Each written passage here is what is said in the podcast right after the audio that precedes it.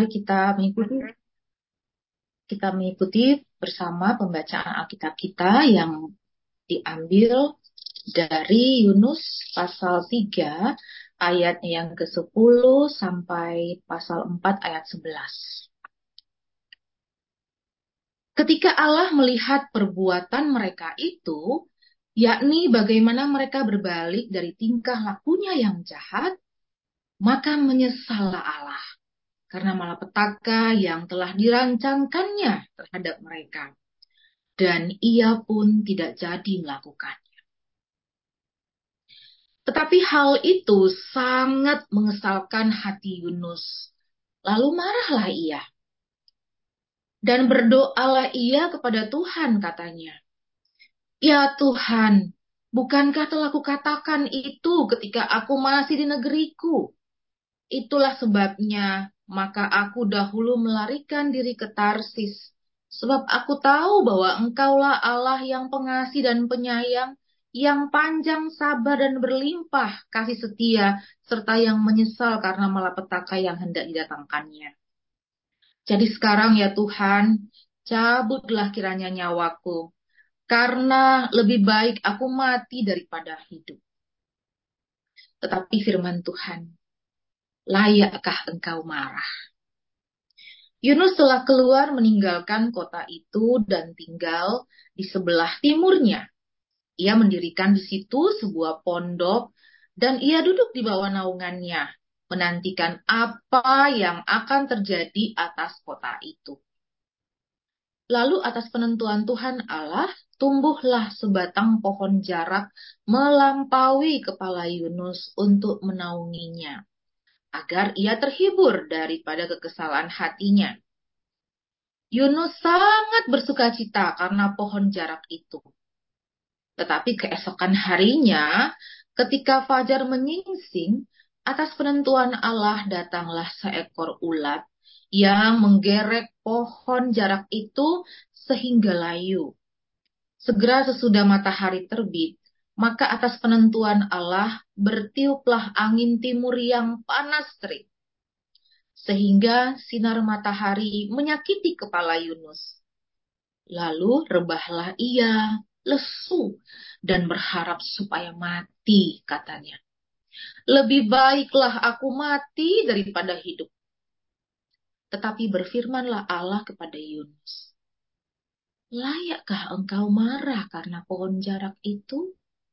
Jawabnya, selayaknya lah aku marah sampai mati.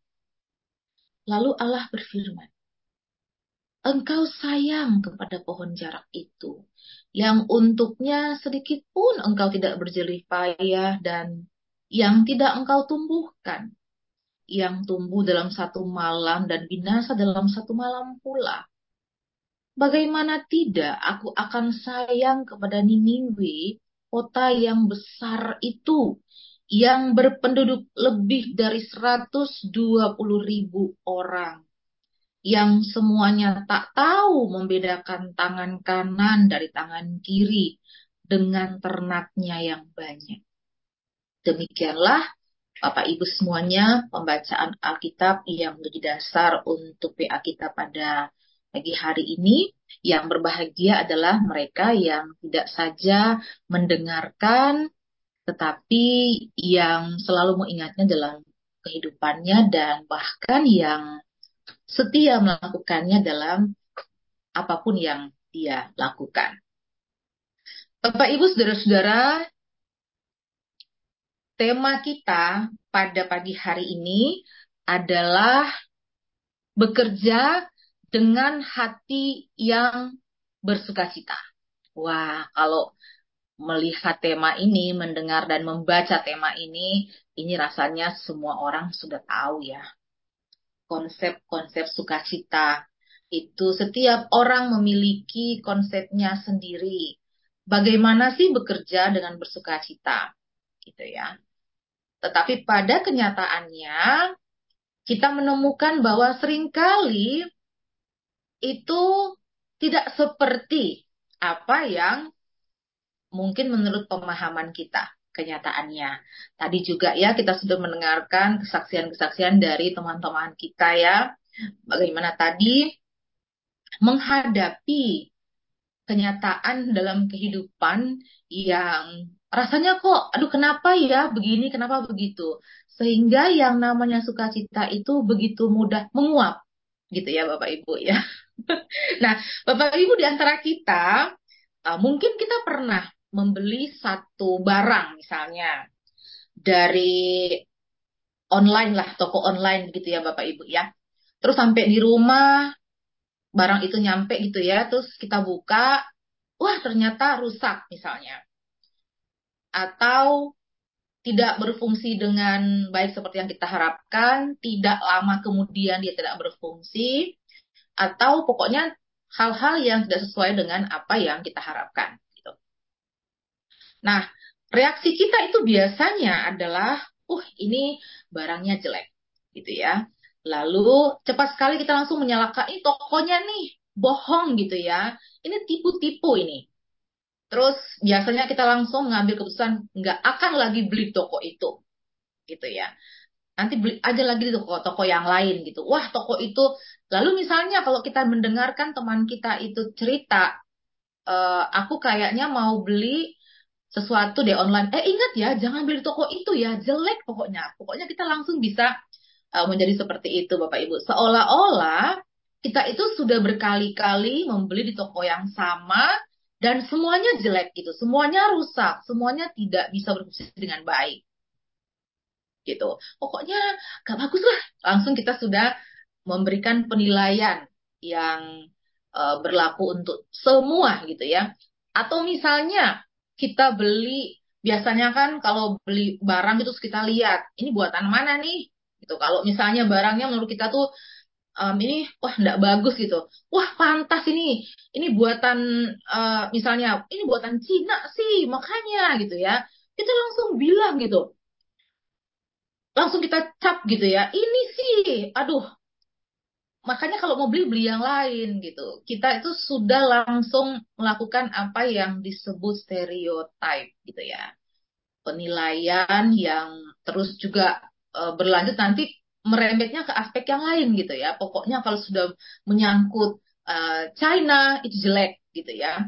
Padahal kita juga uh, sering mendengar gitu ya, ada hal-hal positif juga tentang yang dari China misalnya orang-orang di sana masyarakatnya itu kerja keras atau apa gitu. Tapi karena satu hal yang tidak baik kita alami itu biasanya sudah menutupi Eh, kebaikan-kebaikan yang mungkin belum kita alami atau belum kita lihat gitu ya di uh, tempat atau di waktu yang lain gitu. Atau misalnya kalau kita punya kita misalnya orang yang dari uh, Jawa itu orang Jawa kan stereotipnya itu halus gitu ya lembut. Terus biasanya kalau ketemu sama orang-orang Indonesia bagian timur gitu ya seperti orang orang Manado, orang Ambon gitu ya orang Papua atau mungkin orang Medan gitu itu langsung berpikir wah mereka tuh ngomongnya kasar gitu ya keras-keras gitu uh, oh dasar gitu ya dasar dasar Manado gitu. Itu kan kadang-kadang juga uh, ada stereotip mengatakan Manado itu menang aksi doang gitu ya. Eh uh, dasar dasar Batak misalnya kayak begitu ya. Orangnya tuh keras-keras gitu nggak bisa diomongin kayak gitu. Semuanya sudah langsung seolah-olah semua orang Batak gitu atau keturunan Batak itu sudah seperti itulah adanya gitu. Padahal tidaklah demikian gitu. Ada juga yang tidak seperti itu, tidak terbiasa juga uh, apa ngomongnya itu keras. Ada juga kok yang halus juga, bahkan bisa bisa sama dengan orang-orang di Jawa pada umumnya seperti itu.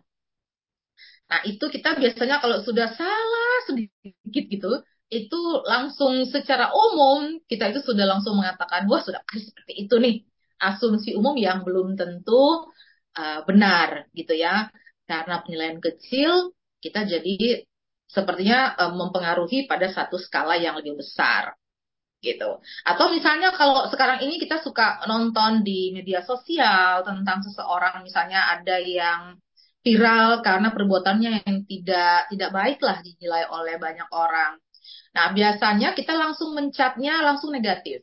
Pertama kali kesan pertama itu biasanya langsung uh, berlanjut berikut berikutnya ketika orang itu muncul lagi kita langsung bilang wah ini nih ini orang ini nih yang viral banget. Karena kelakuannya dia begini-begini. Ini ya memang orang ini ya nggak tahu malu apa semua langsung kita cap seperti itu. Jadi seolah-olah itu wah sudahlah dia itu sudah sudah nggak bakalan selamat lah seperti itu ya bapak ibu ya. Padahal mungkin karena satu hanya karena satu satu hal satu postingan yang kita lihat yang kebetulan itu seperti itu gitu ya. Sudah menghilangkan kebaikan-kebaikan yang mungkin saja lebih banyak yang dilakukan. Kita sudah uh, menilainya seperti itu. Nah uh, Bapak Ibu, ini yang dialami juga oleh Yunus dalam kisah tadi. Bapak Ibu ingat kan ketika pertama kali Yunus itu diutus Tuhan untuk menyampaikan peringatan kepada orang-orang di Niniwe, yang terjadi adalah apa? Yunus kabur, Yunus nggak mau. Itu Yunus bukannya ke Niniwe, tapi malah kaburnya ke Tarsis, gitu ya. Nah, pada zaman Yunus ini, Niniwe itu adalah ibu kota kerajaan Asyur. Gitu ya. Dan waktu itu Asyur adalah bangsa yang apa kekaisaran yang terkuat pada waktu itu, yang hebat sekali dan banyak ditakuti oleh bangsa-bangsa yang lain. Selain dari militernya, juga ekonomi dan keadaan secara umum itu Asyur dinilai hebat sekali. Itu Bapak Ibu. Dan Asyur ini sangat ditakuti oleh negara-negara di sekitarnya. Gitu. Tetapi bagi Yunus, Asyur itu di mata Yunus adalah bangsa yang tidak baik. Bangsa yang kejam seperti itu ya. Dan penilaian Yunus ini juga ini diperkuat juga di dalam Nahum ya Nahum pasal 3 itu kalau Bapak Ibu baca dikatakan Niniwe itu kota penumpah darah gitu ya Bapak Ibu. Nah, jadi itu saja yang diketahui oleh Yunus gitu. Apalagi Yunus itu tinggal di daerah perbatasan uh, Israel dengan dengan Asyur gitu ya. Tetapi satu hal sebetulnya adalah Yunus sangat takut. Dia takut dengan uh, bangsa Asyur karena kemasyurannya sudah di mana-mana gitu ya. Sudah orang dengar Asyur tuh langsung uh ngeri gitu ya, Asyur besar sekali. Nah, alasan Yunus untuk lari ke Tarsis ya itu karena dia takut pada Asyur. Apalagi Yunus mungkin berpikir seperti ini, aduh, ini saya harus harus pergi ke Niniwe nih ibu kotanya Asyur ya. Gimana kalau orang tahu saya ini orang Israel gitu ya? Apa enggak dilalap ini sama mereka gitu ya Bapak Ibu. Ini kan bangsa yang besar gitu. Apalagi saya ini disuruh Tuhan untuk teriak-teriak gitu kan. Eh, empat puluh hari lagi gitu ya. Uh, pokoknya memperingatkan penduduk kota itu supaya mereka berbalik, mereka bertobat, supaya mereka tidak tidak dihukum oleh Tuhan gitu ya. Karena um, di, mereka dianggap oleh Tuhan itu melakukan hal-hal yang tidak baiklah di mata Tuhan dan karena itu mereka bisa saja mendapatkan atau mengalami konsekuensi dari apa yang mereka lakukan dan Allah tidak mau jadi Allah apa memilih Yunus untuk memperingatkan kota besar itu alasan yang kedua kenapa Yunus lari ke Tars itu karena apa Yunus nggak sayang Yunus nggak suka sama Asyur dia benci biarin aja dia berpikir gitu ya dan aja lah, pantas lah. Negara itu kan kejam ya, jahat ya. Ya pantas dihukum, ngapain gitu. Ngapain saya peringatkan mereka, biarin aja supaya mereka tobat sekalian gitu ya. Karena Yunus juga merasa bangsa Asyur ini kan besar itu kalau menyerang Israel, Israel juga bisa kalah gitu. Jadi biarin aja. Kalau bangsa Asyur itu dihukum Tuhan, ya Israel aman lah. Seperti itu. Nah, Eh, perasaan-perasaan Yunus ini yang membuat Yunus itu uh, apa merasa bahwa melakukan tugasnya itu berat gitu ya sehingga lari tidak mau dia gitu Yunus kehilangan apa yang disebut sukacita itu sendiri tetapi luar biasa pengalaman tiga hari dalam perut ikan besar itu mengubah mindset pemahaman cara berpikir dari seorang Yunus. Gitu ya. Akhirnya Yunus uh, belum belum sadar betul sih Bapak Ibu, tetapi apa boleh buat? Yunus sadar bahwa dia itu nggak ada apa-apanya di depan di hadapan Allah. Ya sudah deh gitu. Uh, menurut aja gitu kan. Akhirnya apa? Yunus itu pergi gitu ke kota Niniwe dan keliling kota itu tiga hari gitu ya untuk menyampaikan pesan Allah. Empat puluh hari lagi Niniwe akan ditunggang balikan. Bertobatlah, bertobatlah seperti itu. Yunus mungkin berpikir ya sudahlah daripada aku nanti malah pindah ke perut buaya mungkin misalnya atau atau bahaya yang lebih besar lagi gitu ya. Ini kan Tuhan Maha Kuasa gitu ya. Mungkin seperti itu Yunus berpikir. Yang penting udah bikin tugasnya lah, udah PR-nya udah kelar gitu ya ia melaksanakan tugasnya dengan setengah hati. Dalam kondisi baper pula Bapak Ibu ya, bawah perasaan dan nggak niat sama sekali. Pokoknya terpaksa lah daripada benjol istilahnya kalau kita sekarang ini ya udahlah ya udahlah ikutin aja lah gitu. Nah, dan karena itu Yunus sangat terkejut melihat respon dari penduduk Niniwe sangat heran, takjub gitu ya dengan responnya mereka. Yunus mungkin Yunus berpikir begini, apa? Masa sih ini nggak salah? Ini tunggu-tunggu ini Niniwe kan? Apa aja-aja saya salah tempat ya? Tapi bener kok. Cuma ini kok responnya malah begini? Harusnya kan nggak gini. Saya tahu gitu ya. Yunus sudah dengan asumsinya bahwa semua orang-orang Niniwe itu sudah jahat gitu. Yunus tidak percaya dengan apa yang dia saksikan. Pertobatan yang langsung dengan cepat itu dimulai dari rajanya dan raja memerintahkan semua penduduk kota sampai ternak-ternak Bapak Ibu.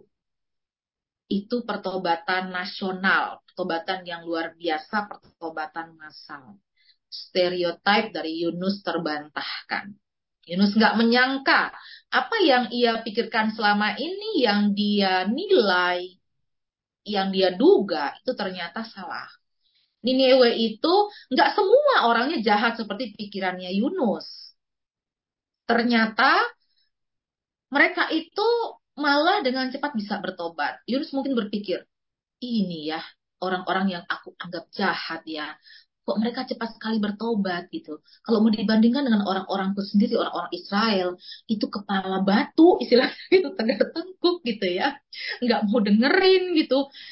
Bandel. Tetapi ini kok bisa ya orang-orang Niniwe aja percaya Tuhan. Orang-orang Israel padahal ironisnya suka melawan gitu.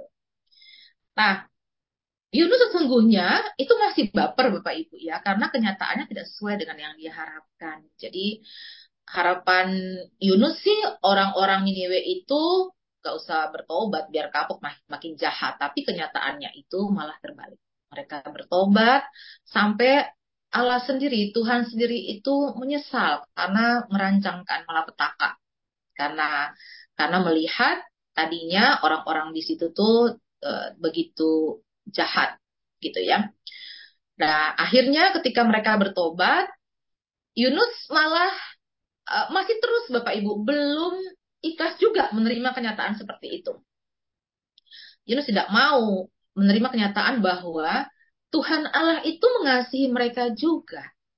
Di sini kita melihat pergumulan Yunus ya, yang sudah kehilangan sukacita di awal tadi, Yunus juga melakukan pekerjaannya ogah-ogahan, yang penting jadi, yang penting udah kelar, yang penting udah ikutin maunya Tuhan.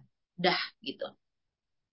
Saking marahnya, uh, di sini menarik ya Bapak Ibu ya Yunus dalam kejujurannya Yunus mengatakan kepada kepada Tuhan bahwa dia marah gitu ya sampai udah Tuhan aku mati aja deh gitu ya Yunus marah karena Yunus berpikir bahwa ah ini uh, pertobatan Niniwe ini pasti sebentar doang nih gitu ya. Nanti juga mereka akan kembali uh, melakukan hal yang tidak baik. Nanti juga Israel ini nanti masih terancam lagi kalau mereka serang gitu. Nah Yunus berpikir ya kalau sudah salah harusnya kan dihukum dong. Orang Israel aja dihukum kok kalau salah gitu ya. Nah apa terjadi dengan Yunus Yunus kan seharusnya sudah sudah selesai melakukan tugas ya udah pulang aja gitu ya. Tapi Yunus penasaran nih Bapak Ibu karena Yunus berpikir Yunus gak percaya gitu dengan apa yang ya yang dia alami. Yunus masih tinggal di pinggir kota. Mungkin dalam hatinya, hm, aku lihat ah pasti mau pasti mereka uh, apa bertobatnya coba sebentar ini pasti mereka kembali lagi nih kembali ke ref itu seperti itu. Nah, mungkin Yunus masih berharap ya kota itu jadi dihukum gitu ya. Lalu Yunus mendirikan sebuah pondok. Itu kan berarti tinggalnya agak lama ya Bapak Ibu kalau ada sebuah pondok dan bangun pondok itu juga ya lumayan lah nggak cuma berapa jam gitu ya. Dan Yunus mau lihat apa yang akan terjadi gitu ya setelah siapa tahu nih setelah 40 hari nanti mereka kembali lagi. Nah, lalu di tempat tinggal Yunus itu di pondok itu tumbuhlah uh, pohon jarak itu berarti juga agak lama Yunus di situ. Dan pohon jarak itu menaungi tempat Yunus sehingga dia merasa teduh, merasa nyaman, merasa enak gitu ya, adem. Tapi semua itu tidak mengubah perasaannya Yunus itu. Walaupun dia senang dengan uh, dia tinggal di situ nyaman, tapi rupanya Yunus tidak berubah perasaannya, dia tetap tidak bersuka cita lah Bapak Ibu. Akhirnya satu ketika pohon jarak itu mati karena ulat, gitu kan. Dan itu menjadikan Yunus makin kesal gitu ya. Aduh gitu. Bapak Ibu Tuhan memberikan pelajaran kepada Yunus lewat pohon jarak, lewat angin timur yang panas dan lewat ulat. Tuhan ingin mengatakan kepada Yunus bahwa Allah itu sanggup melakukan apa saja. Yunus kurang bisa memahami hal itu. Dan Allah ingin menyampaikan pelajaran berharga ini kepada Yunus dengan analogi itu. Bah, e, ketika Yunus merasa marah, itu Allah mengatakan bahwa engkau saja sayang kepada pohon jarak itu, yang bukan karena bukan karena kamu dia tumbuh gitu ya, aku yang menumbuhkannya. Bagaimana mungkin aku ini tidak sayang dengan Niniwe yang walaupun mereka itu melakukan kesalahan, tapi toh mereka menyadari kesalahannya juga. Itu ya Bapak Ibu. Persoalannya di sini, Yunus marah untuk sesuatu yang baik, yang dia sendiri tidak punya kontribusi apa pun untuk mewujudkannya. Kalau memang saya berpikir seperti ini, kalau memang Yunus itu punya itikat baik, Yunus itu nggak baper, Yunus itu bersuka cita, maka bisa saja loh dia menjadi duta perdamaian, dia bisa juga kemudian menciptakan relasi yang baik antara Niniwe dengan dengan bangsanya sendiri gitu ya Bapak Ibu jadi duta perdamaian, ajak orang Israel dan orang Asyur kerjasama, bina hubungan baik, mengerjakan hal-hal yang baik. Yunus tuh cuma bisa ngedumel, nggak ada aksi apa-apa, cuman cuman ngikutin uh, perasaannya aja Bapak Ibu. Nah, Bapak Ibu ketika pada tema hari ini kita mau belajar tentang bagaimana sih bekerja dengan hati yang bersuka cita. Ternyata Bapak Ibu, kalau memang kita punya kesadaran diri bahwa hidup kita itu sesungguhnya milik Allah. Allah itu berkuasa dan mampu mengerjakan apa pun dalam kehidupan kita. Maka kita akan memiliki apa yang dinamakan sukacita itu. Ketika kita menyadari bahwa hidup kita ini loh, kita ada di dalam dunia ini, itu mesti ada tujuannya. Dan kita belajar untuk menemukan tujuan hidup di dunia, maka kita akan memiliki yang namanya sukacita asal kita menyadarinya, Bapak Ibu. Dan ketika kita yakin dan sadar betul bahwa Allah itu menginginkan kebaikan. Niniwe itu kenapa Allah tidak jadi menghukum? Karena Allah tidak ingin membinasakan manusia, tetapi Allah memberikan kesempatan supaya mereka bertobat. Karena pada dasarnya Allah mengasihi dunia ini mengasihi manusia ciptaannya. Dan kita diberikan kesempatan juga untuk tempat-tempat yang mungkin menurut penilaian kita tidak baik, tapi kita diberikan kesempatan untuk menjadi agen-agen kerajaan Allah. Menyatakan kebaikan kepada orang-orang yang mungkin selama ini kita nilai nggak baik. Gitu. Yunus sebetulnya tidak ubahnya dengan orang Niniwe sebelum bertobat, gitu ya. Tapi Yunus tidak menyadarinya, Bapak Ibu. Nah, ketika kita pada pagi hari ini mau merenungkan satu tema, maka kita juga diajak melalui bacaan ini bahwa kesulitan itu akan terus ada. Tetapi dalam sukacita yang kita miliki dalam kesadaran penuh tadi, yakinlah kita akan menemukan jalan-jalan keluar dari setiap kesulitan kesulitan yang kita alami. Karena ketika kita terus bersuka cita, maka kita akan mengubah keadaan di sekitar kita. Ketika kita selalu berpikir positif, maka kita juga akan bertemu dengan hal-hal yang positif, Bapak Ibu. Tetapi ketika kita terlalu dirundung perasaan negatif, maka pasti ini istilahnya Bapak Ibu uh, law of attraction gitu ya. Energi yang se sejenis itu akan akan saling mencari gitu ya bapak ibu. Akan saling menarik satu dengan yang lainnya. Dan ketika kita dalam situasi apa pun kita diajak juga untuk tidak menjadi seperti kondisi di sekitar kita yang yang bisa saja merampas kesukacitaan kita. Tetapi bagaimana kita yang menjadi agen-agen kerajaan Allah ini itu juga bisa mewujudkan nilai-nilai kerajaan Allah, kasih, kebaikan, perdamaian, keutuhan ciptaan, di mana pun kita berada. Karena apa? Kita sudah diberikan kuasa oleh Allah. Seperti itu. Seperti Yunus yang diberikan kuasa oleh Allah untuk pergi dan memberitakan kabar baik kepada orang-orang di Niniwe. Pertobatan. Supaya mereka mendapatkan keselamatan. Dan kita bekerja untuk jadi saluran berkat bagi sesama kita Bapak Ibu.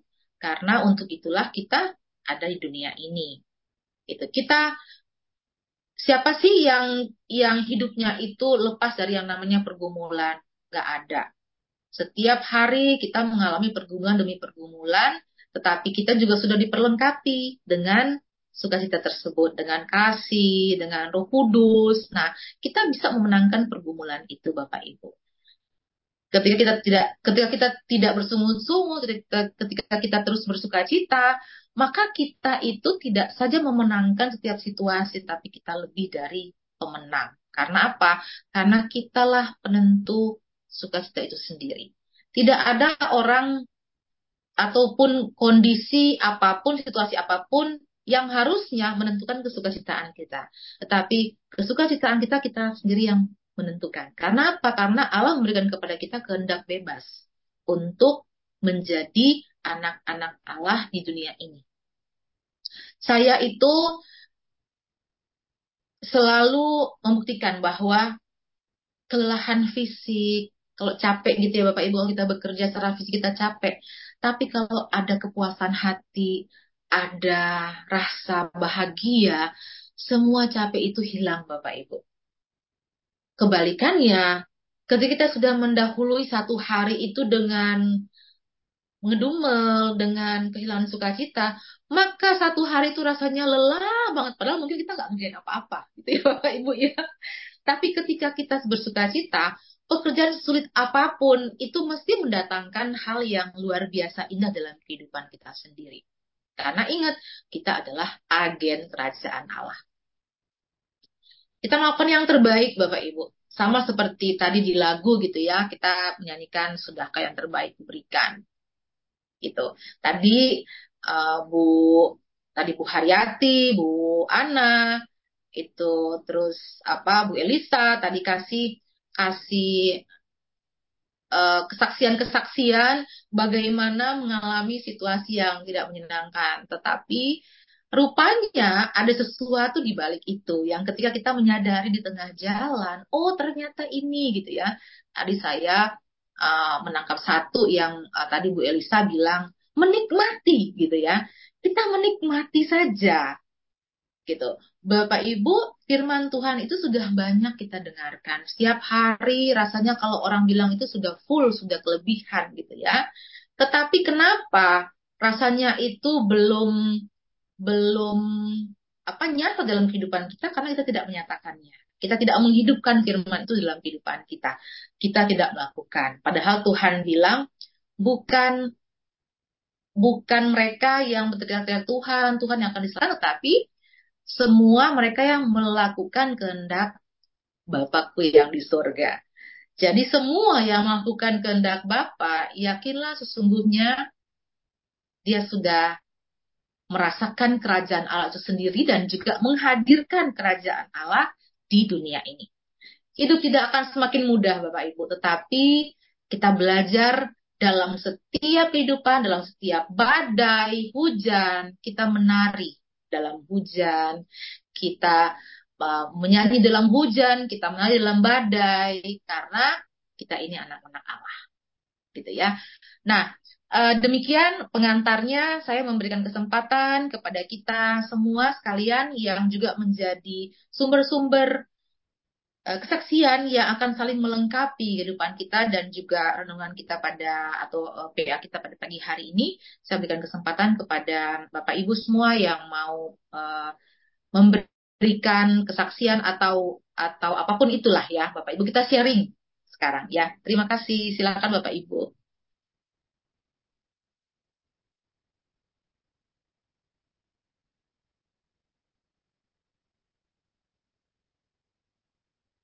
Apakah suara saya masih terdengar, Bapak Ibu? Saya Bu Pendeta. Oke. Okay.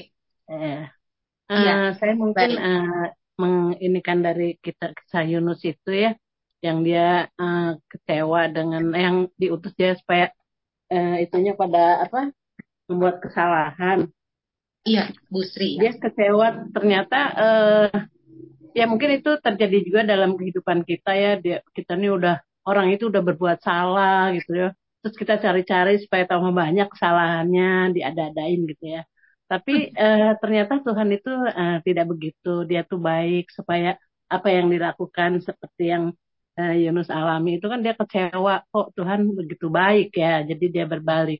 Padahal mungkin itu juga sering kita alami dalam kehidupan kita. Kita sering oh orang itu salah. Terus kita juga cari-cari kesalahan dia supaya tambah banyak gitu Padahal Tuhan tidak mengizinkan supaya kita itu justru uh, uh, hidup lebih baik gitu, saling uh, apa sih tidak tidak menghakimi, tapi justru kita harus uh, menyadarkan tuh bukan istilah kita harus cari kesalahan, tapi uh, supaya kita juga oh bisa dia juga toh tidak bis, tidak begitu dia juga bisa lebih baik. Mungkin itu juga yang sering kita hadapin ya Bu uh, untuk kehidupan kita kita uh, sering menyalahkan orang, tapi ternyata Tuhan tidak ingin itu, tapi yang ingin Tuhan itu melihat kebaikan dalam diri kita. Itu aja. Terima kasih. Terima kasih Bu Sri. Ya. Iya, betul ya, Bapak Ibu ya. Seringkali kita menganggap nggak fair gitu ya. Kita orang lain ini kok uh, seperti itu gitu ya. Dan kalau misalnya orang ada yang salah ke kita, kita biasanya tuh langsung wah bencinya setengah mateng gitu ya bapak ibu ya. Sampai-sampai um, kesalahan kecil demi uh, sedikit demi sedikit tuh kayaknya tuh udah yang besar sekali seolah-olah kita itu sudah yang uh, lepas dari segala kesalahan gitu. Kita sudah suci kita sudah paling benar kita lupa untuk bercermin juga. Nah kita juga jadi belajar bahwa uh, keadilan menurut kita itu ternyata berbeda sekali dengan keadilan Allah. Allah tidak menginginkan kebinasaan, tetapi Allah menginginkan keselamatan.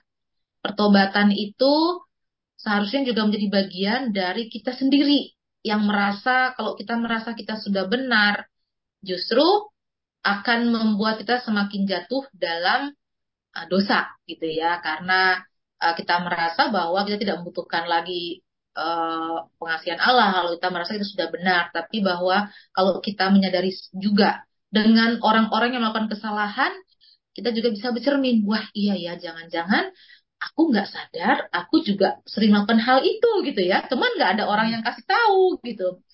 Nah, bersyukurlah kalau misalnya ada teman-teman kita yang dekat, yang sayang ke kita, lalu kasih tahu, ih, kamu kayaknya sudah salah deh. Itu orang itu nggak ini loh, uh, apa nggak nggak dia kayaknya tersinggung atau sakit hati atau apa, jangan malah terus mengatakan, oh orang dia kok yang salah gitu kan. Biasanya kita itu membenarkan diri seperti itu. Oh, aku nggak apa-apa kok. Nah, dia dia sendiri yang bikin uh, gosip ini, gosip itu ya. Aku kan nggak suka gitu.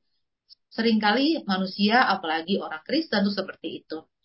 Uh, saya selalu bilang ke teman-teman dekat saya, kalau kalian sayang saya, kasih tahu kesalahan saya. Karena saya kan nggak tahu nih.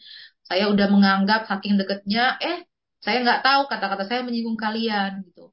Kalau kalian sayang, kalian merasa saya teman, kasih tahu ya, saya nggak mau menyakiti hati kalian juga. Kalau kalian teman, jangan jangan biarkan saya jatuh ke dalam jurang gitu ya, jurang ya. Uh, kebinasaan seperti itu. Kalau saya melakukan kesalahan, saya saya nggak mau saya dihukum atau saya bukan bukan berarti dihukum ya, tapi saya menerima konsekuensi dari apa yang saya lakukan.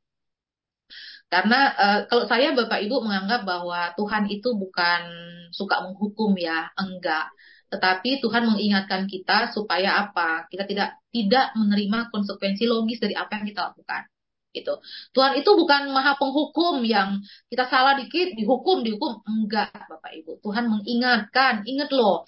Karena kalau kamu melakukan hal ini, uh, konsekuensi alaminya ya nanti begini kamu juga nanti yang merasakan nggak enak gitu. Cuma kita membahasakannya hukuman Allah gitu seolah-olah Allah itu suka ngukum gitu dikit-dikit baper-baper Allah gitu. Nggak seperti itu ya. Tapi Allah nggak mau kalau kita sudah deket jurang jurang karena perbuatan kita juga jadi harus diingatkan. Itu untuk itulah Allah menghadirkan dalam hal ini Yunus dalam kehidupan kita sehari-hari teman-teman kita uh, para pelayan keluarga kita seperti itu. Terima kasih banyak Bu Sri. Yang lain silakan Bapak Ibu.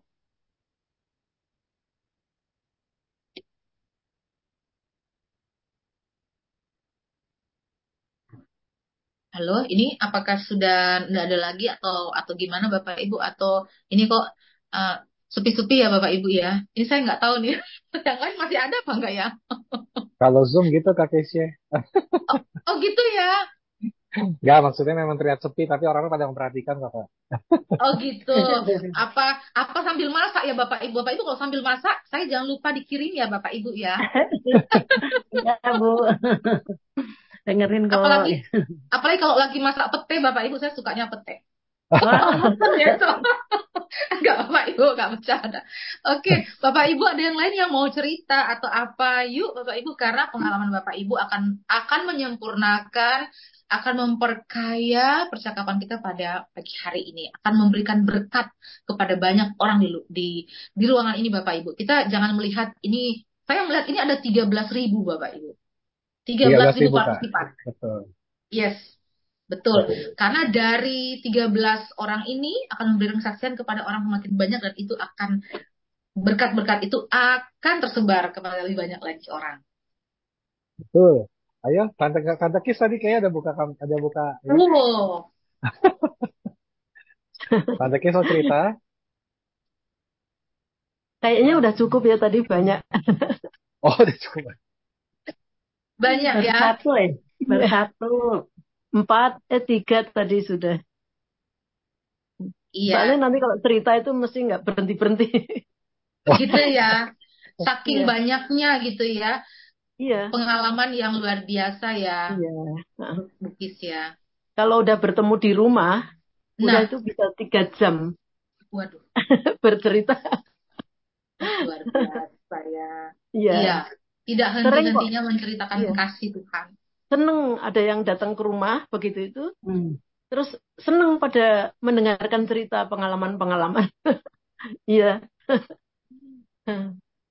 Wah, itu pasti pendetanya seneng banget itu. Itu kalau pendetanya ke rumah, wah, sudah itu cerita nggak kelar-kelar itu ya. Waduh, pelawatan mama kalau ke rumah Tata Murti. iya kan? Lupa ya, makan siang. Bro, uh, disuguhin makanan juga Bu Keisha, jadi yeah. kita juga mau sayang. kita oh, mau gitu ya, pulang. ya, yang wah seneng banget. Kemarin mau zamannya dong, gitu ya. Kemarin zamannya COVID selama tiga yeah. tahun Nah, itu saya baru saja kehilangan uh, suami dipanggil, kemudian saya nggak bisa ke mana-mana, sementara harus uh, menghibur cucu, ya kan? aduh bagaimana ini rasanya gitu ya? Saya nggak rasanya saya kehilangan tapi kok saya harus begini begitu kan? Tapi ya itu tadi berdoa terus terus di gereja ada beberapa yang berjualan ya waktu itu ya Pak uh, Pendeta Hubert ada yang berjualan kan nah ya betul ada yang jualan itu, uh, uh, saya terus punya cara bagaimana supaya uh, yang berjualan itu mengirim datang ke rumah saya nggak mau ojek jadi datang ke rumah nanti saya bayarnya di rumah juga sambil bercerita, entah itu sebulan sekali gitu. Jarak yang jauh, duduk di sana, duduk di sana pakai masker, mau nggak ngantar ke rumah saya begitu. Tujuannya itu tadi biar kita anu sambil cerita, tidak kesepian anu terus menerus selama tiga tahun gitu. Ternyata bisa banyak sekali. Mbak Manda, Pak Sulis, Mas Andi, Mbak Susan, ya Bu Guyono, banyak sekali Mbak Ani, eh, penetua Ana, terus siapa lagi banyak sekali. Pada datang ke rumah ganti-ganti, nanti belanjanya harus sekian misalnya, iya gitu. Yang penting saya ada temennya. Begitu, benar. Akhirnya terus saya juga sedikit terhibur, semakin kuat, semakin senang, penuh semangat, caranya begitu. Terus ada yang minta juga, aku dong dibeliin ini ponakanku juga jualan. Bisa beli bisa, tapi apa bisa dia meninggalkan rumah harus mendengarkan uh, saling bercerita di rumah saya begitu. Saya tujuannya hanya itu. Sari sari sana Bu Yanuar gitu. Bu Francine. Ternyata nggak bisa karena dia punya anak kecil begitu. Ya sudah saya milih-milih aja yang saya belanja gitu. Ya itu cara saya untuk anu apa berkomunikasi itu. Terus nanti kalau ada yang ulang tahun atau apa itu, saya nggak di grup tapi japri. Saya japri sambil mendekatkan diri dengan uh, teman-teman di jemaat Cira supaya nanti kalau udah deket beberapa cerita, nah bisa ini saya mintain tolong untuk jadi liturgus, misalnya begitu, ya kan? Saya kan harus mencari menjadwalkan liturgus untuk doa pagi, PA dan lain-lain begitu. Itu salah satu cara saya begitu. Jadi nggak di grup ini terus diem hanya mengucapkan selamat ulang tahun udah titik gitu nggak. Tapi nanti di belakangnya itu ada ceritanya sedikit gitu. begitu salah satu bekerja dengan sukacita itu tadi untuk diri sendiri tapi juga untuk uh, teman-teman yang lain begitu. Yeah. Terima kasih. Iya, terima kasih Bu Kis. Wah, ini luar biasa ya Bapak Ibu ya. Saya tadi tidak menyangka Bu Kis itu kehilangan orang-orang yang dikasihi ketika masa pandemi. Karena saya lihat wajahnya itu uh, tidak tidak menyatakan hal itu gitu ya Bapak Ibu ya. Ternyata Bu Kis menemukan cara cara-cara menyiasati pergumulan yang bisa saja merampas sukacita kita itu ya Bapak Ibu ya. Kehilangan itu kan uh, menyedihkan gitu. Uh, apalagi kehilangan orang-orang yang dekat dengan kita. Ada perubahan yang kita rasakan. Ada hal-hal yang yang uh, tidak sama, yang sebetulnya tidak kita yang uh, tidak kita inginkan gitu ya, Bapak Ibu. Tetapi Allah memberikan kepada kita hikmat sehingga kita bisa memikirkan hal-hal yang positif untuk membangun kehidupan kita lagi, untuk supaya kita tidak kehilangan sukacita, untuk kita terus bisa jadi berkat buat orang. Terbukti, Bukis tadi berhasil juga untuk membina relasi dengan orang-orang yang dalam keterbatasan beliau itu akhirnya juga bisa sekaligus melaksanakan tugas gitu ya. Uh, bisa cari yang bisa melayani uh, sebagai liturgos tadi kata Bukis gitu ya. Dan itulah bukti bahwa Allah itu memang memberikan kepada kita kemampuan, kekuatan, kuasa, supaya kita juga bisa menjadi berkat walaupun di tengah-tengah pergumulan yang kita alami.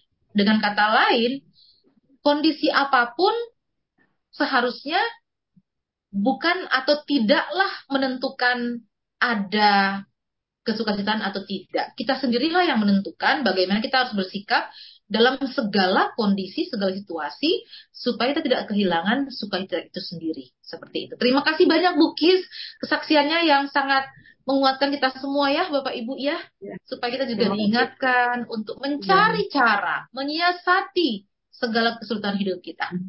Luar biasa. Ya, Ya, berpikir silakan. terus, berpikir terus. Ya, betul sekali. Berpikir terus. Betul Ya, Bu Kis. terima kasih. Terima kasih Bu Kis. Ya. Ya Bapak Ibu yang lain,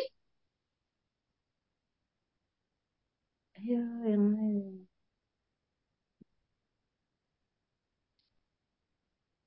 silakan Bapak Ibu. Pada ke mana ya? Masih masih tungguin masakan gitu ya. Masih tungguin masakan kayaknya. Tungguin masakan nih Enggak, kayaknya. enggak, enggak. Masakan atau eh, apa? Eh, GoFood GoFood gitu ya supaya nanti habis PA langsung makan gitu. Sekarang semuanya serba serba mudah ya Bapak Ibu ketika kita tidak memiliki kesempatan yang cukup banyak untuk masak karena tugas-tugas yang lain sekarang itu semuanya sudah serba dipermudah dengan teknologi. Kita bisa pesan apa pun yang kita suka gitu ya untuk langsung sebentar lagi hadir gitu. Kita mau apa, mau apa, udah nggak usah capek-capek masak, udah langsung ada. Iya, Gitu iya. ya. Bentar. Iya, sama juga misalnya kalau kita dengar saudara kita di agak jauh tempatnya Bentar. itu lagi lagi bergumul gitu ya, tinggal angkat telepon tanpa harus datang ke sana dulu karena jauh ke tempat pesan kita.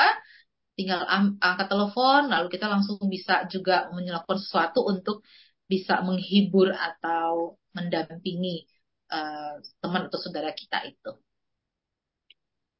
Oke, baik Bapak Ibu, Bu mungkin Haryatmi, Tante.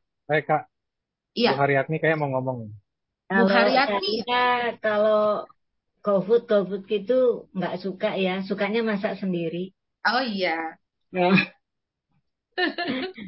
Ini barusan itu cucu pulang mau mandi, TK si Ernest baru nyampe Om. Ya, ngurusin Iya. Ernest dulu ya. Ada yang mau disampaikan, Tante Haryatmi? eh saya pengen nyampaikan yang tadi itu saya yang cek dokter itu Om. Ya. Saya kan setiap tiga bulan sekali itu kan cek kreatin, kolesterol, sama gula, glukosa puasa. Jadi kreatin saya masih 0,5, kolesterol cuma 82, dan gula itu cuma 99. Itu kemarin apa jerih payah saya warawiri-warawiri terbayarkan. gitu.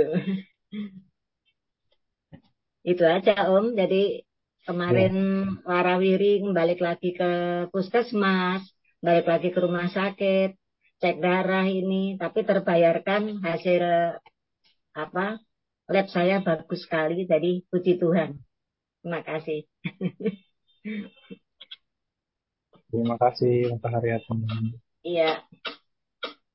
Kalau nggak ada, saya dikit deh Kak Kisi. Oke. Monggo Lagi Om. pada, lagi pada ini, lagi pada merenung, Kak. Saya mungkin ini Kak Kisi, apa, kayak jadi teringat ya. Salah satu alasan kenapa Yunus kabur itu kan karena memang dia pengennya bangsa-bangsa itu dihukum ya Kak ya. Jadi memang Ya. kayaknya memang mereka orang Israel kan punya pemahaman bahwa dirinya memang lebih baik dan mere- mereka adalah bangsa yang terpilih gitu ya. Sehingga Ya. ketika Yunus akhirnya Tuhan menyelamatkan Niniwe, Yunus bilang, akhirnya saya tahu sekarang kalau Tuhan juga ngasih bangsa-bangsa lain dan gak berkenan pada Iya. penghukuman. Jadi artinya memang saya rasa salah satu hal yang bikin kita kadang-kadang tidak bisa eh, bekerja dan melayani dengan hati yang bersuka cita mungkin karena ya itu tadi mungkin karena apa yang kita kerjakan itu cuma tugas saja gitu kak. Iya. artinya ya oh ya udah saya melayani di di A eh, di tempat A di tempat B atau saya melayani sebagai A B C D karena ini tugas yang saya kasih yang yang dikasih ke saya gitu. Dan tidak ada eh, hati yang dipenuhi belas kasih terhadap em, siapa pun orang atau apa pun yang kita layani gitu ya. Itu kan artinya berhubungan juga dengan ketulusan ya. Artinya memang kalau saya ingat tuh waktu saya masih SMA tuh kan ada lagu Berikanku Hati gitu ya. Seperti hatimu yang penuh dengan belas kasihan. Saya rasa ketika orang punya hati yang penuh dengan belas kasihan, maka akan lebih lapang dan lebih lowong gitu dalam menjalani ya. Pelayanan dari tengah penderitaan gitu ya dalam pelayanannya. Ketika orang hanya mengerjakan sesuatu karena tugas, karena dikasih tanggung jawab misalnya uh, besok doa ya gitu di gereja. Oh ini emang tugas saya berdoa gitu ya, tapi akhirnya nggak nggak nggak dengan hati yang sungguh-sungguh jadinya ya itu kadang-kadang terpaksa kadang-kadang ah karena nggak ada orang lagi makanya saya maju gitu padahal uh, utamanya tadi ya hati yang penuh dengan uh, belas kasih ya yang mengingatkan saya juga kadang-kadang kalau apa ya kadang-kadang hmm. sama orang-orang yang kita suka gitu ya atau orang yang kita kasihi kalau saya sama anak remaja kan saya sering bilang gitu ya kalian kalau lagi deketin cewek lagi deketin cowok gitu ya ngelakuin apa aja rela gitu ya. Giliran diminta sama Tuhan ngelakuin A, B, C, D, E, nah, ntar dulu deh, ntar dulu deh, karena barangkali memang hatinya tidak ada di situ gitu, sehingga melakukan segala sesuatu hanya untuk tugas, hanya untuk menyelesaikan pekerjaan yang memang diberikan. Jadi memang ya itulah, uh, semua rasanya harus dilandasi dengan belas kasih, termasuk ketika kita melihat orang yang menurut kita itu melakukan kesalahan gitu ya. Bagaimana caranya saran itu bisa masuk ke dia tanpa mungkin menyakiti hatinya. Ya kalau memang terpaksa ya nggak bisa dihindari gitu ya, menyakiti hatinya. Tapi itu kan harus disampaikan supaya si orang itu bisa bertumbuh gitu ya. Orang itu tidak jatuh dalam dosanya terus menerus.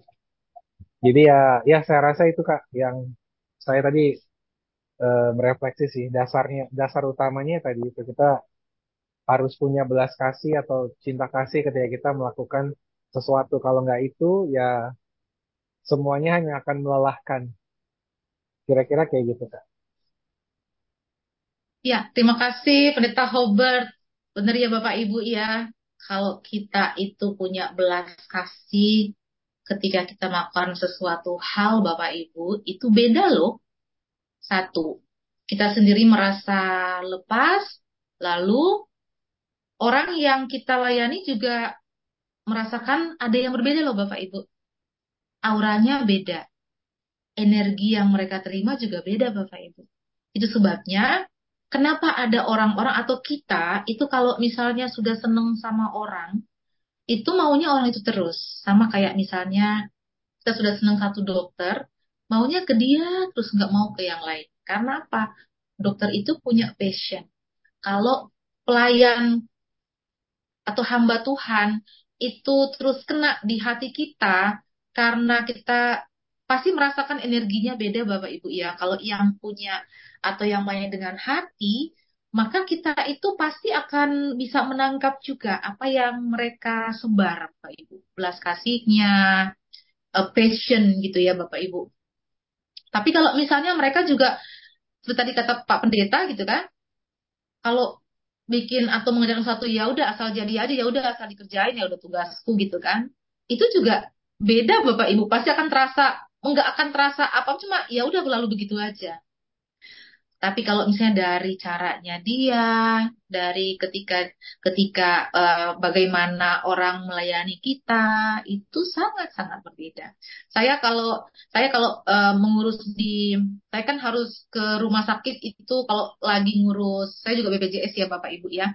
Biasanya kalau mau ngurus perpanjangan rujukan itu harus ke klinik kimia farma dekat rumah dulu baru saya nanti ke uh, rumah sakit umum daerah Jati Padang, baru ke RSCM, gitu ya. Nah, kalau biasanya itu kok lagi ngurus itu sama bapak ibu itu kan, padahal saya cuma ngurus satu kertas aja, tapi harus tunggu periksa dokter. Itu ngantrinya itu bisa setengah hari ngantri cuman mau minta tanda tangan atau uh, surat rujukan aja gitu. Kalau saya berpikir, aduh saya kan sebenarnya nggak perlu ini ya. Sebenarnya mereka nggak nggak perlu ketemu dokter saya harus tunggu eh, tiga empat jam gitu ya dokter datang dulu segala macam hanya tanda tangan aja udah selesai. Tapi saya harus dengan senang hati mengikuti prosedurnya. Kalau enggak saya nggak dapat itu. Untuk menyiasati kebosanan saya biasanya saya itu suka ngobrol bapak ibu dengan orang-orang. Karena saya berpikir uh, kita sudah semakin canggih. Kadang-kadang kita sudah sibuk-sibuk dengan HP Jadi kita sudah lupa lingkungan sekitar kita. Saya jadinya belajar untuk mengenal, belajar untuk ngobrol dengan orang, kenal banyak teman. Itu yang membuat tidak terasa eh, tiga empat jam kita menunggu itu sudah selesai. Karena ketika kita ngobrol dengan orang, mereka cerita hal-hal yang baik, gitu, itu juga kita jadi senang, gitu ya. Atau mereka misalnya ternyata mereka itu bisa memberikan informasi tentang satu hal yang lain yang baik juga kepada kita kita tidak pernah tahu. Seperti itu, Bapak Ibu. Mengasihi orang uh, yang kita orang-orang yang mengasihi kita itu Bapak Ibu uh, gampang ya, semua orang bisa melakukan hal itu ya tapi tantangan kita sesuai dengan yang Tuhan inginkan adalah mengasihi, berbuat baik kepada orang-orang yang uh, justru tidak baik dengan kita, gitu ya. Seperti itu, seperti tadi Yunus betul Yunus belajar bahwa Tuhan juga mengasihi loh orang-orang Niniwe itu bukan cuma Israel yang umat pilihan, tetapi orang-orang yang lain juga dikasih oleh Tuhan karena semua kan ciptaannya gitu ya. Baik, terima kasih Pendeta Robert. Ada lagi Bapak Ibu? Terima kasih Kak Kese, ya. Ada lagi Ada Bapak lagi? Ibu? Bapak Ibu, selesai mari, sepertinya mari. ya. Sudah cukup ini membuat kita refleksi hari ini. Ya. Bukan pijat refleksi, tapi refleksi. Bukan pijat refleksi. refleksi spiritual. Oke. Okay.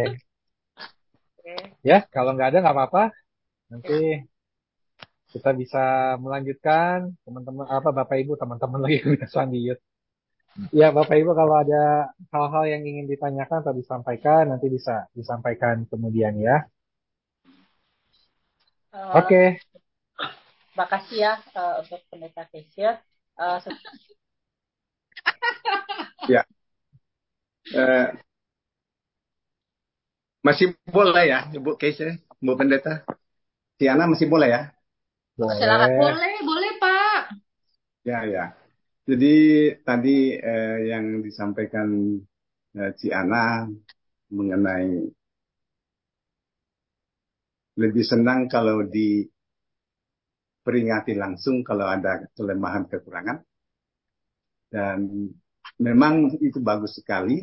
Dan di sebaliknya juga bila kita melihat orang lain, mungkin ada satu kekeliruan, memang baik juga kalau kita menyampaikan tidak menelantarkan orang itu dalam kelemahan atau kekurangannya.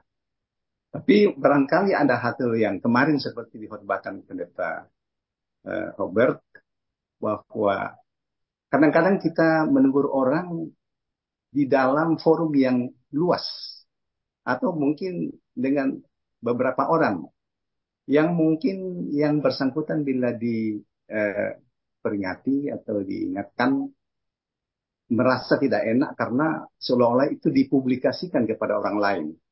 Sehingga seperti yang diingatkan minggu lalu dalam khotbah agar bila ada sesuatu yang ingin disampaikan ada baiknya dalam empat mata saja sehingga hal itu akan lebih nyaman walaupun tetap punya risiko bisa saja orang itu tidak senang kalau diingatkan karena hal ini bisa tersebar ke mana-mana dan membawa reaksi yang bisa berlebihan dari ngomongnya A sudah menjadi B berpindah menjadi C dan sebagainya kepada orang lain sehingga bikin gaduh bukan hanya orang itu tapi sekelompok orang bisa menjadi gaduh karena itu. Jadi saya pikir eh, sangat baik kita dengan kerendahan hati bisa saling memperingati tapi barangkali juga mengingat agar forum kita lihat jangan sampai luas dalam menyampaikan itu. Yang kedua, uh, tadi tentang kebosanan yang juga Ibu Kesia menyatakan juga si Ana dan Ibu Karyatmi khususnya dalam berobat juga dan di mana-mana saya juga melakukan bahwa kebosanan itu bisa dihilangkan dengan melihat apa yang bisa dilakukan, didengarkan, dibicarakan dengan lingkungan yang ada di sekitar kita. Di macet pun saja kalau ada teman, waduh panjang sekali macetnya. Sudah seperti terasa tertekan tapi melihat, oh apa yang terjadi di sekitar itu waktu kita macet. kita memperhatikan sesuatu akan terjadi yang bisa mungkin ditarik suatu pelajaran dari situ. Itu membuat kita tidak terperosok dengan kelemahan melihat kemacetan. Demikian juga dalam saya kira uh, menunggu sesuatu seperti yang Mbak Keke tadi tiga jam harus berjalan tapi cuma satu jam di sana. Itu juga sesuatu saya kira hal yang sangat baik bahwa selalu ada peluang yang bisa kita lakukan dalam sesuatu kesepian dan juga kadang-kadang dalam suatu hal yang lebih barangkali uh, tertekan dalam penyakit atau apa pun kita bisa merasakan bahwa justru di situ kita akan lebih kuat. Karena kita diberi kesempatan mungkin sama dengan Yunus masukkan dalam perut ikan. Karena kita mendapatkan sesuatu barangkali kita berretret dalam perut ikan. Dan mungkin juga itu yang sudah dialami juga Ibu Keisha dulu waktu transplantasi ya. Saya ingat uh, betul-betul Pak Benghet bisa memberikan hati yang sebenarnya kepada Ibu Keisha. Saya pikir itu yang saya bisa sampaikan. Terima kasih Ibu Kesia. Iya, terima kasih Pak Silambi. Itu saya saya belajar dulu ya Pak waktu di ruang isolasi enam bulan itu itu kalau kalau mau ikut saya itu sudah bosan karena saya orangnya tuh bosan nggak bisa dikurung kayak begitu ya. Tetapi saya sudah bersyukur ketika Tuhan memberikan kepada saya kesempatan hidup lagi gitu ya, lebih panjang dan Tuhan memakai suami untuk menjadi alat mujizatnya buat saya. Waktu itu, eh, mungkin saya pernah cerita ya Bapak Ibu ya, luar biasa mujizat saya merasakan itu mujizat banget karena jadi saya, kami itu akhirnya bikin ruang isolasi di bawah, di uh, lantai bawah, di kamar yang biasanya kalau ada tamu ada di situ gitu ya. Nah itu disulap lah disulap menjadi ruang isolasi dengan standar rumah sakit ya, ICU kayak begitu. Jadi steril sekali dan nggak boleh orang masuk di rumah pun nggak boleh orang masuk. Ada ada uh, apa namanya batas-batas batas-batas yang cuma boleh uh, orang di oh, cuma boleh perawat yang ada di situ perawat juga nggak boleh keluar rumah dan lain sebagainya. Tapi saya menemukan sukacita dari dari sebuah pohon Bapak Ibu.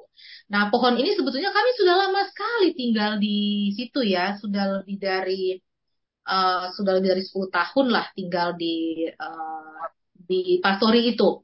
Dan pohon pohon salam ini Bapak Ibu dari awal di situ tuh saya juga nggak tahu kalau rupanya ada bunganya. Satu ketika mami saya itu datang dan bilang, Kak, ini ada bunganya loh, baunya bagus banget gitu. Oh ya Mi, iya kan? Bagus bunganya. Saya nggak pernah tahu.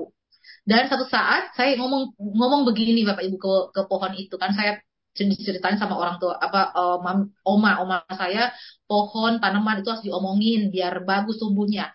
Nah saya mungkin ini ya mungkin uh, bapak ibu menganggap aneh gitu tapi saya omong gini eh pohon salam kata mami kamu kan ada bunganya. Aku penasaran loh pengen lihat bungamu. Kayak apa sih? Nanti kamu berbunga ya Nah, itu omongan lepas Bapak Ibu. Ketika saya uh, beberapa ta beberapa tahun setelah saya ngomong itu, saya sakit dan akhirnya uh, transfer dan masuk ruang isolasi itu, Bapak Ibu tahu yang mengagetkan saya adalah tanpa saya duga ketika saya buka uh, jendela, jadi uh, itu kan pakai kayak blinds ya gitu ya Bapak Ibu, uh, di yang yang ditarik gitu.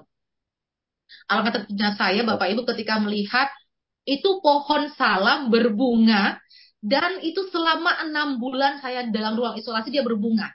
Bapak Ibu tahu, setelah selesai saya isolasi saya keluar sampai hari ini nggak berbunga lagi, Bapak Ibu.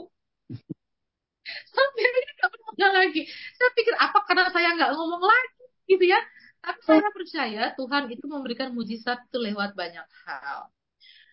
Saya nggak bisa ke mana-mana, tapi hiburannya ya itu, Bapak Ibu ada banyak yang anggota jemaat yang walaupun dilarang ke rumah, memang mereka nggak masuk rumah Bapak Ibu, tapi mereka itu di pagar, dadah-dadah, mereka tahu lokasi kamar saya.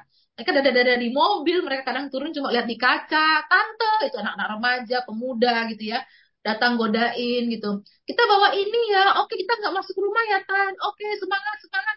Astaga, itu itu luar biasa Bapak Ibu. Saya belajar bahwa memang betul ya, kita penentu sukacita kita kalau kayak saya kalau saya bosan wah itu itu imun saya makin drop gitu. Tapi ketika saya bersuka cita, saya percaya Tuhan itu juga mendatangkan banyak sekali kebaikan Bapak Ibu.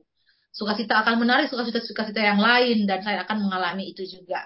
Istilahnya semesta mendukung gitu ya Bapak Ibu. Terima kasih banyak Pak Silambi yang sudah mengingatkan kita juga ya betapa pentingnya kita terus bersuka cita dalam segala kondisi apa pun walaupun macet sekalipun ya sudah kita nikmati apa yang terjadi gitu ya. Kita alami saja gitu. Kenapa harus uh, bersungut-sungut gitu kan? Memang sudah seperti itu prosesnya. Ya nikmati saja supaya kita tidak tidak ya supaya terhindar dari hal-hal yang uh, menyesakkan lah seperti itu. Terima kasih pak